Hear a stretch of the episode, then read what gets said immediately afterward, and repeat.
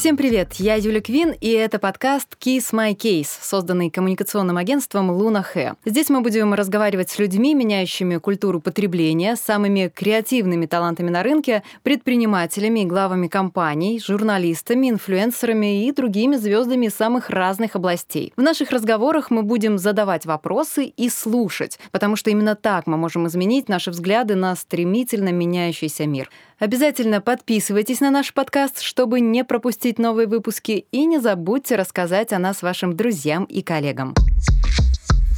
Друзья, поскольку я руковожу департаментом инфлюенсер-маркетинга в коммуникационном агентстве Луна Хэ, мы будем говорить на профильную тему. Давайте признаемся, ну, если не вслух, то хотя бы самому себе, что в последнее время мы еще сильнее подсели на соцсети. Спасибо самоизоляции. Цифровой детокс, попытка снизить э, интернет-аддикцию, все это пошло прахом. Но кому пандемия, а кому точка роста. И сейчас лучшее время для новых медиа. Это даже не предположение, а уже медицинский факт. Давайте сейчас сузим тему до блогеров и инфлюенсеров, потому что каждый из них — это и есть новая медиа по степени влияния и доверия аудитории в разы превышающей традиционные медиа. О новых медиа и об усилении их позиции с генеральным директором проекта Seriously Алексеем Федорко. Seriously недавно очень круто пошумел, а вот как это получилось, сейчас выясним. Алексей, здравствуй. Добрый день, здрасте. Всем привет. Лёш, а, расскажи, как вы взлетели с проектом а, «Запах того вечера», и правильно ли я понимаю, что пандемия вам только в этом помогла?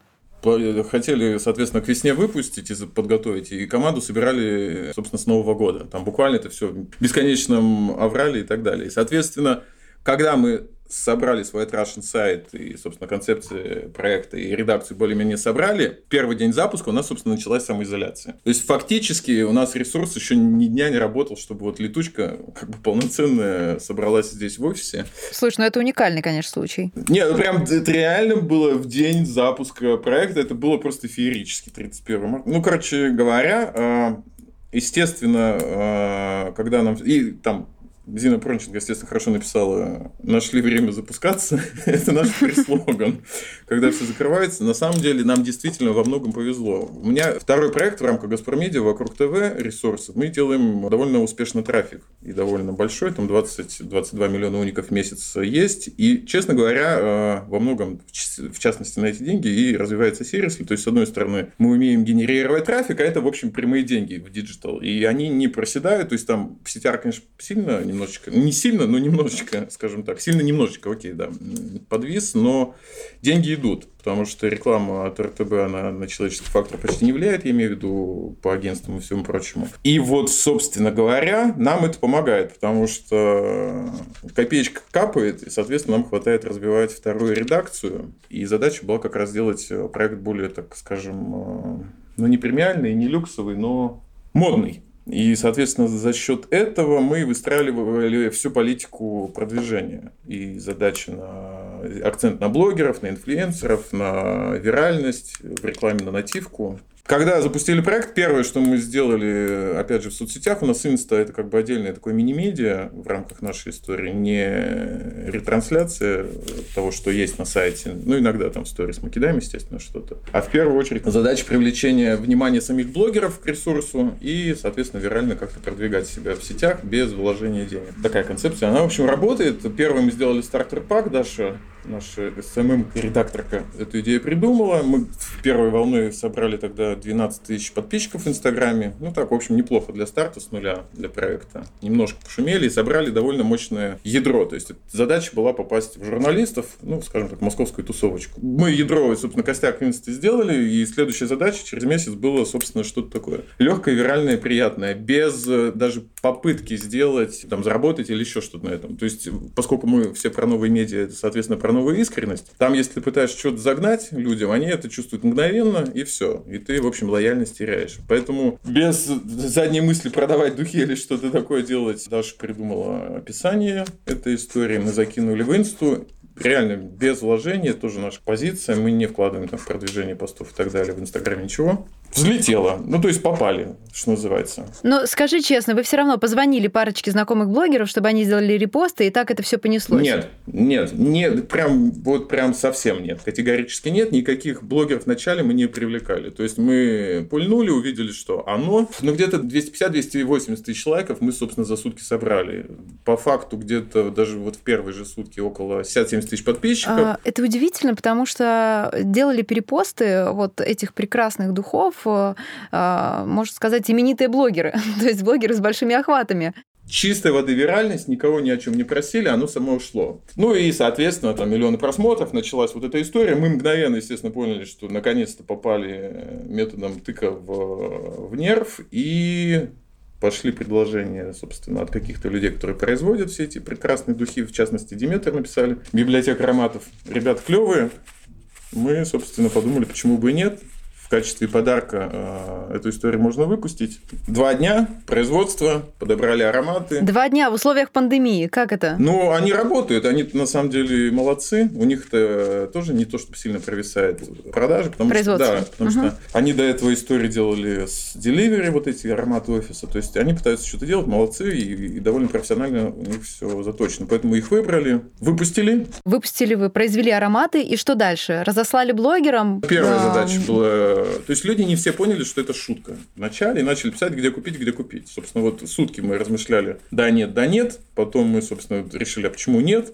Но это должно быть не для вот прям денег заработать. Хотя, вы знаете, мы даже денег заработали на этом. Сколько? Открою тайну. Сейчас отвечу. Идея была выпустить прям limited edition. То есть небольшая цена, ограниченная очень серия, полторы тысячи мы обозначили для себя, что это будет э, штучек. Честно говоря, я даже не думал, что вообще что-то из этого там особо будет продаваться, потому что одно дело продавать воздух и вот эти наши тексты и все прочее, а другое дело, когда человек вот вчера нет, а сегодня идет почему-то покупает и заказывает там за 2000, 1800 какой-то аромат, который даже не знает вообще про что, да, то есть просто вот там реально только прооперировали, никакого описания, что там внутри, на что это похоже. Скажу честно, буквально за пару дней у нас тысяча штук ушла, мы сразу разыграли это, библиотек со своей стороны, со своей стороны. И где мы уже начали подхватывать вторую волну, подключили блогеров. Мы начали рассылать, потому что у нас же, собственно, скелет и ДНК проекта это блогеры, инсайдеры, инфлюенсеры. Кто-то из крупников запустил еще до, собственно, производства духов, там миллиончики были, парочку, исключительно самостоятельно. Но во второй волне, когда уже появились ароматы, мы быстренько так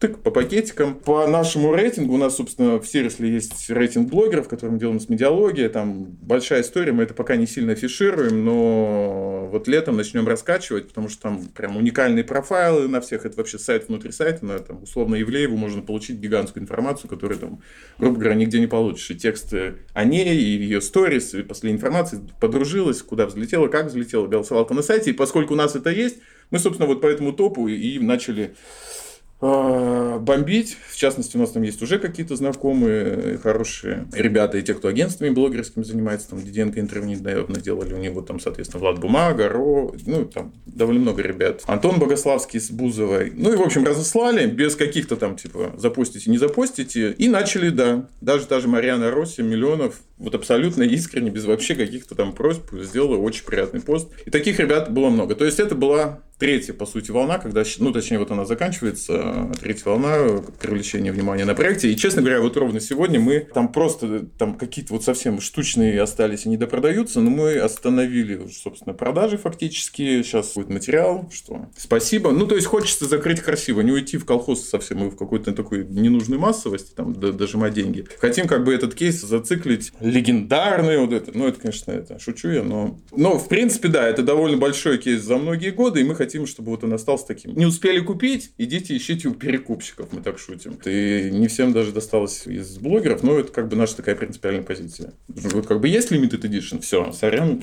на этом остановились. Ты сказал, что все же удалось заработать на этом. Да, ну, если уж что тут душой кривить, естественно, выпуск для блогеров, то, что мы рассылали, там одни условия у нас были с ребятами. Нормальное, в общем, предложение, если ты предоставляешь бренд, ты предоставляешь, собственно, концепцию, получать э, в продаже определенный процент. Ну, собственно, определенный процент. Ну, не томи. Ну, это не так много, господи. Ну, то есть, я не знаю, я, наверное, все-таки договора не конфиденциальны, там слово сверху всегда написано. Это не очень большие деньги, ну, это как бы... Ну, больше 500 тысяч. Если бы у нас пришел э, хороший рекламодатель, с хорошим спецом, примерно столько бы мы и заработали, скажем так, на рекламе. Ну, где-то от 300 тогда до 500. Давай чуть подробнее о проекте Seriously. Вы первая медиа о блогерах и инфлюенсерах. Почему именно такую нишу решили занять? Звучит ужасно, правда? вот прям Сейчас никого не... Не, не, не, нет, я, я скажу, ужасно. Вот прям я почему категорически был против. У меня был запрет в редакции вообще до запуска. Если там видели, может быть, видео, у нас анонс на полторы минуты. Там, ну, вот такой White Russian нам ролик помогли сделать. Когда ничего нельзя рассказать, но при этом надо хоть настроение передать. Вот когда говоришь, первое медиа о блогерах, ну, прям вообще хочется убить себя и, и никогда не открывать этот сайт. Потому что это какой-то ужас и кошмар. Медиа о блогерах. Как бы да, и как бы нет понятно, что для рекламодателя нужно описать эту всю была историю, и там, соответственно, начинается медиакит, вот все-все-все-все-все. Но по большому счету я немножко по-другому это называю для себя, по крайней мере, и когда собирал команду, и когда придумывал, история была следующая. То есть, да, ну и, собственно, продавалась там в холдинг, э, скажем так, как идея, зачем это нужно. С одной стороны, мы все там страдаем от FOMO, то есть бесконечные ленты инстаграмов, телеграммов, ты ни черта не успеваешь читать, в ютубе какие-то рекомендации технологические не очень соответствует тому, что нужно. Там куча сериалов. То есть, с одной стороны, вот этот lifestyle, который уже, конечно, всех ужасно э, и утомил, и раздражает. Это был один пункт. Второй пункт, соответственно, все, что происходит у блогеров э, и инфлюенсеров, это тоже разные площадки. Ты не очень понимаешь, где, что, кто. У тебя ощущение, что там ТикТок, то Инстаграм освоил, тут ТикТок появился. Ты уже какой-то старый. Мне там сейчас 37 намечается, и такое ощущение, что ты реально все пропускаешь. Как это там, опять же, Марьяна Ро, Влад Бумага. И вот, вот, это, вот это все бесконечное. Концепция была такая, чтобы был некий ресурс, где репрезентативность репрезентативная для тебя какая-то команда собирала информацию. То есть сама по себе была классная. У них ребята были классные, твои друзья чего-то советовали. И все вот так понемножку советуют профессионалы в своем деле и, и накидывают. То есть, грубо говоря, блогеры это же не только там Евлеева и Дудь, но это бьюти, там, зожники, все, все что угодно. И там свои какие-то лучше, хуже, меньше, больше. Плюс еще мы по миру поездили, посмотрели на мишленовский ресторан, вроде где-то посходили в Италии, вроде погуляли, и вроде как бы еще полжизни жить. И вроде бы как бы, а чем еще тут заниматься? Ну, то есть, афиша там 20 лет назад же делала, как скажем, так и будет. Не, не просто транслировала действительность, а пыталась создать как бы новую реальность в каком-то смысле. И вот эта попытка Серисли как раз такое, создать медиа, которая про людей, для людей, про друзей, для друзей, друзей друзей, кто-то уехал, там Аня Жиржеева у нас в Лос-Анджелесе живет, здесь была крутая пиарщица. Или там Дима Корничук пять лет назад уехал в Голливуд, стал помощником Микки Рорка, и теперь Микки там без него ничего не решает. И, собственно, тоже интересная история. И тоже интересно какой-то инсайт из Голливуда, и нам какие-то присылает интересные штуки, интервью с ним делаем. И, и, и вот понеслась. То есть, скелет и ДНК это блогеры, но скорее взгляд на жизнь через этих людей. И блогеры не обязательно топовые, но в принципе мы сейчас все блогеры по сути. Вот эта вот попытка сконцентрировать вот вроде площадку за счет рейтинга, за счет у нас там довольно хитро и, и интересно, технологически будет это все интегрировано, уже, собственно, запускается, эти все профайлы, опросы там и все-все-все. Но по большому счету, я говорю, тут вот два костяка. Lifestyle, который э, не все-все-все, а вот прям лучшее. Лучшее за счет того, что мы у лучших спрашиваем, что вы считаете лучшее. И вот, собственно, это немножко про это. Ну, или, или можно сказать, что это первое медиа про блогеров, если чуть короче вот этот твой мой спич весь. Много говорят, что на рынке блогеров уже давно тесно, и новому человеку почти нереально пробиться, добраться до монетизации аккаунта. Но так говорят уже лет пять последние, а сфера инфлюенсер-маркетинга сейчас э, чуть ли не самая живая, и ты сам об этом говоришь. А, и также показывает опыт э, агентства Луна Хэ. За счет чего это происходит? Э, как ты думаешь? Ну, и телевизор умрет же, как мы все знаем. Все что-то как-то не умрет. А как вы думаете? Мне вот интересно. Мне сейчас это... Мне сейчас нужна подсказка из зала. Можно позвонить другу. Ну, мне кажется, что на телевидении работает определенная команда людей, а инфлюенсеры, нано, микро, нишевые, блогеры и прочее, ты сам говоришь, что это каждая отдельная история и каждая новая отдельная медиа. И их, конечно, интереснее слушать. Мне кажется, поэтому. То есть у зрителя, у обывателя Инстаграма, ТикТока, у него есть вариативность выбрать ту позицию, тот контент, который ему больше нравится. Он же на телевидении не очень Ой, это очень долгий будет разговор, поэтому вот послушал умного человека.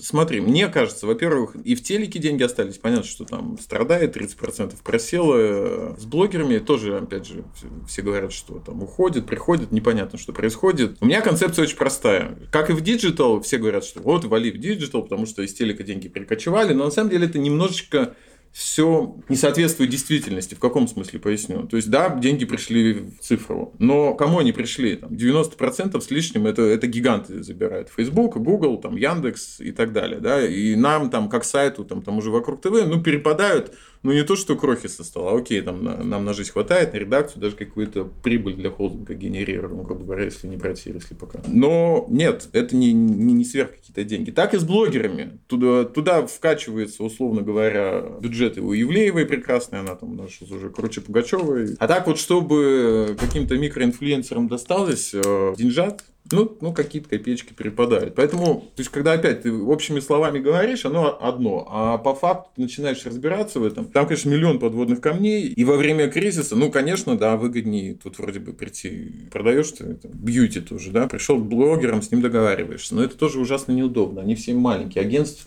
тоже много, еще не понятно, в какое агентство идти. Технологически решения нет. Блогеры сами люди довольно специфичные. Мы тут э, мучаемся с интервью, ой-ой-ой. Если ты не через агентство зайдешь, то все, забудь. А уж тиктокеры там вообще какой-то, ну, это просто люди из космоса для меня. Вот. И, и, и я даже там на сайте специально сделал рубрику, там, 10 видео из тиктока за неделю, чтобы ты хотя бы вроде такой думаешь, ну, там, не пойдешь в тикток. А тут зашел, посмотрел, думаешь, ну, какие они придурки все там. И все, и ты такой, ну, в деле. И причем, хоп, в следующий раз опять зашел на сайте, посмотрел эти 10 видео, такой, поулыбался, такой, опять такой, не, придурки, придурки. Ну и все. И ты вроде как бы, опять же, закрываешь вот это чертово фома, и все хорошо. И, собственно, с деньгами то же самое. Мы у них спрашиваем, сколько вы зарабатываете? Больше денег стало, меньше? Один начинает тебе кокетничать, что больше, другой меньше, потому что, видимо, там у кого-то серая схема, у кого-то еще что-то. Нет никакого реального понимания э, ситуации вот на рынке здесь. То есть, если в телеке все это по большому счету давным-давно отлажено, и ты действительно видишь графики. Если более-менее там у Яндекса контекст или еще что-то, более-менее тоже все видно и так далее, то здесь у блогеров данные, откуда мы берем? То, что предоставляют рекламодатели, да, и по этим вещам, то, что предоставляют агентства более-менее крупные, серьезные, которые ведут, опять же, крупняк. А все остальное, оно в некой серой зоне. И что там реально происходит, ну, может, опять же, вы мне как специалист чуть больше расскажете, но мне пока вот не удалось выяснить. Мы же хитрее, мы все эти интервью делаем с представителями, чтобы тоже самим разобраться. Мы, может быть, и можем как э, ресурс в какой-то момент быть полезны там, не рекламодателю, но потому что к нам пришли рекламодатели с нативкой, мы про блогеров пишем. Понятно, что мы можем провести какую-то интеграцию на сайте, понятно, что вот, например, с агентством, не будем говорить каким хорошим, о чем-то договоримся, и понятно, что, может быть, мы можем там, обладать чуть больше информации, и за счет рейтингов мы можем более сложные интеграции делать. Но сейчас, когда идут брифы, идут предложения, мы начинаем делать запросы, ну вот правда, вот просто, ну, мы там один бриф обрабатывая для клиента, вот предложили идею, где участвуют блогеры. Там должно быть их 5. Мы обзвонили 15, потратили просто полторы недели. И они там они даже сами не знают, сколько они стоят. Они начинают, ну столько, ну столько, ну там, и вот это вот все. И реальная картина мира никому вообще непонятна. Ни в кризис, ни в... Ну, то есть, один... мы, мы делаем подборки специально, там, 10 travel-блогеров во время изоляции. Что у них? Один говорит, ой, да классно, у меня вообще, у меня старые фотки раскидываю, да, еще вот столько предложений. Второй, ой, кошмар, для travel-блогера это не жить сейчас, а вообще денег нет, все пропало. Но мне кажется, здесь выживают э, креативные ребята, которые могут как-то творчески подойти к э, подходу создания контента контент. Именно поэтому у кого-то густо, у кого-то пусто. Лёш, давай ненадолго прервемся, узнаем про самые крутые кейсы, которые реально запоминаются и работают. Мой коллега Евгений Мужиков расскажет сейчас об этом. Жень, давай. Да, Юль, ну что, самое время сейчас поддерживать своих локальных предпринимателей. И здесь абсолютно в точку, как мне кажется, проект Luna Hell Loves. Агентство перезапустило сайт программы со специальными предложениями от партнеров для держателей карт. Теперь его функционал стал гораздо шире для реализации совместных инициатив и коллабораций. Так программа стала еще более эффективным инструментом оказания реальной помощи малому бизнесу Москвы. Изначально программа была придумана и локализована в районе Столешникового переулка как место прописки офиса команды агентства и рассказывала о классных районных спотах для друзей, коллег и клиентов Лунахэ. За пять лет программа расширилась и вышла уже за границы столешки. Сейчас в ней состоит около 50 проектов, и агентство постоянно расширяет их список, подключая новых классных партнеров. Концепт-сторы, шоурумы, фитнес-центры, йога-студии, рестораны, кафе, цветочные салоны и салоны красоты. Помните, в начале самоизоляции все массово сметали с прилавков гречку. Или гречу, как бы сказали в Петербурге. И что потом с ней делать, толком, конечно, никто не знал. А лучшее применение этой крупе придумала Ассоциация благополучия животных. Она провела акцию в помощь приютским собакам. Гречка шеринг, вот такой хэштег. Основная идея проекта – делиться запасами гречки и других круп с теми, кто в этом нуждается, с животными с приютов. К участию присоединились Марс, Пурина и гипермаркеты Глобус. Прекрасное начинание. Thank you. Соцсеть ВКонтакте запустила аналог TikTok, сервис называется Клип и заточен под вертикальные видео длиной не более минуты. Ролики будут показываться пользователям на основе рекомендаций. Кстати, сервис поддерживает технологии дополненной реальности. Управлять видео можно с помощью жестов, например, чтобы включить запись или добавить эффекты в процессе съемки. Пока сервис работает для ограниченного круга пользователей, видео могут опубликовать только некоторые пока российские селебрити, но потом клипы будут доступны и для всех. Как говорят представители ВКонтакте, ВКонтакте блогеры смогут монетизировать авторский контент но и кейс высочайшего уровня от Aviasales. В небе над Россией и на Flight Radar появились надписи. Реальные белые надписи. По заказу билетного агрегатора пилоты прокладывали маршруты таким образом, что в небе и на радарах появлялись линии, которые потом выстраивались в надписи. Все началось с ироничного «А где все?» в небе над Новосибирском. А потом пилоты начертили в воздухе ободряющую фразу «Отпуск будет, но когда-нибудь потом». Отличная идея. Я вот никогда не думал даже, что на Flight Радаре можно можно составить какое-то послание в виде трекера самолета, да еще и рекламный месседж при этом донести. Очень круто. Спасибо, Жень. Отличные кейсы, особенно изящное хулиганство от Aviasales понравилось, от Лунахэ действительно полезная акция. Лёша, мы возвращаемся к нашему разговору. Эм, тебя что зацепило из последних кейсов? Мне, конечно, дико понравилась история с нашим всеми любимым Рихтером, Эрмитажем и Айфоном. Ну, клево, ну, красивенько. Ну, вообще, вот я вот это все люблю. А, мне кажется, можно записать в кейсы клип, э, который Гудков обеспечил, «Плачу на техно». Мне кажется, это, это, это в каком-то смысле рекламный, не знаю, самоизоляционный клип успешный. А, не знаю, опять тоже, я всегда, знаете, как подхожу? Я там из пиарщиков, из телека пришел. Мне как бы, если человек достиг э, того, что его заметили, то вроде хороший результат. Если так подойти, то я бы еще отметил там Бузову и пятерочку. я не знаю как, я там 24 на 7 работаю, но вот как-то она в меня каким-то образом где-то через какой-то канал залезла. Как ты это вспомнил? Да, но, но я, до, до меня еще там даже долетели слухи, но это вообще, конечно, жесть. Я, я, я дико извиняюсь, может, не стоит такое говорить, но вот э, где, где это было, в Смоленске, нет, там по, по промокоду корона, скидки на похорона, ну что-то такое было, ну вот тоже. Ну, я даже ну, не... это жестоко. Да, ну понимаете, ну как бы вот вот, вот тут опять какая-то грань. Ты можешь сделать классно, просто круто, с Эрмитажем и так далее. Ты можешь сделать такую жесть. Но, с другой стороны, в Смоленске, может, ты и действительно вряд ли можешь э, заплатить за Рихтера и договориться с Эрмитажем. Но своего, опять же, достигают. Ну, вот, наверное, такие кейсы я отметил. Ну, плачь на техно, мне кажется, это вообще главное. Это, я говорю, это вроде не коммерция, но я это вот записываю в какую-то маркетинговую историю для себя и пиар. Что должно быть в кейсе, чтобы он реально запомнился и зашел? Магия, и все.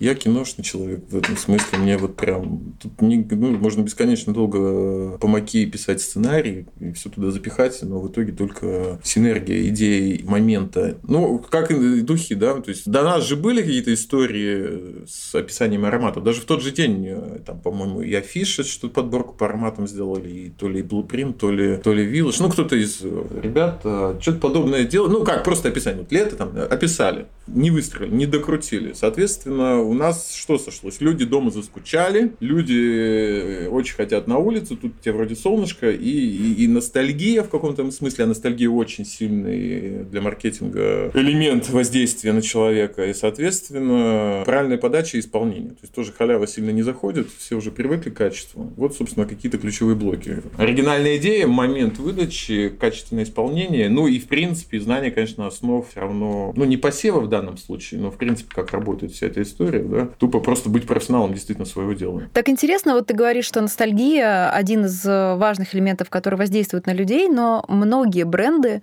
боятся этого. и условно а, предпочитают, чтобы инфлюенсеры говорили о будущем, мечтали, как-то там, ну, в общем-то, говорили о будущем, чем о прошлом. Интересно, что у тебя другая точка зрения. Не буду скрывать. Я в свое время, там, 13 лет работал в кинопостпродакшн дирекции Первого канала. Мы там параллельно немножечко снимали рекламу и довольно немножечко снимали рекламы, и все и Бельданы, и Билайн, и все на свете мы, конечно, прошли. Вот эти все бесконечные разговоры бренд-менеджеров, и все это наслушался там, за 10 лет жизни, если в чистом виде взять. И вот то, что заходит, не заходит, вот эти разговоры, я убедился в одном. Слушать никого вообще нельзя. Ну, просто нельзя. То есть, понятно, что ты... То, то есть, если ты пришел меня купить или пришел мою площадку, дружочек, доверься мне, все, как бы, либо иди к другим, да, то есть, ты же э, предполагаешь, что я вот это сделав, обладал определенным вкусом, определенным это, и, соответственно, если я тебе предлагаю ностальгию, например, да, для тебя, наверное, это может зайти чуть больше. Поэтому э, теоретическая вся эта база пиар маркетинга, ну, мне кажется, довольно глупо. Опять же, по книжкам, там, что заходит? Секс, заходят дети, заходят животные. Ну, давайте напихаем, там, я не знаю, целующихся, занимающихся сексом на фоне собачки, там еще дети будут бегать. И как бы и оно должно сработать. Не сработает. То есть же это вопрос действительно, да, не темы, а любую тему можно реально продать очень круто. Но, опять, момент, качество исполнения и оригинальность идеи. Ну, вот про доверие я прям согласна двумя руками. Про ностальгию я еще раз просто, я тебе поясню очень важный момент. Я про ностальгию имею в виду не как вообще вот там. Давайте. Да, я, я понимаю тебя. Да? да, это как вот мода, условно, сейчас на эти все вот эти вот, вот этих вот, вот, вот этих переделку в Инстаграме пихать, господи, греческие эти фигуры и так далее. Ну, угу. детский сад. Да, такой, я понимаю, о чем ты говоришь. Или духи наши переделать. Ну, вы выглядите вторично, ну, третично и так далее. При том, что убирает наш логотип. Ну, тоже немножко странно. Ну, вы беретесь, ну, там, оставьте или напишите. Ну, как бы, некоторые это делали, некоторые совсем, причем крупные бренды, прям, вот, прям совсем крупные бренды, типа там, давай на место нашего ставить свой.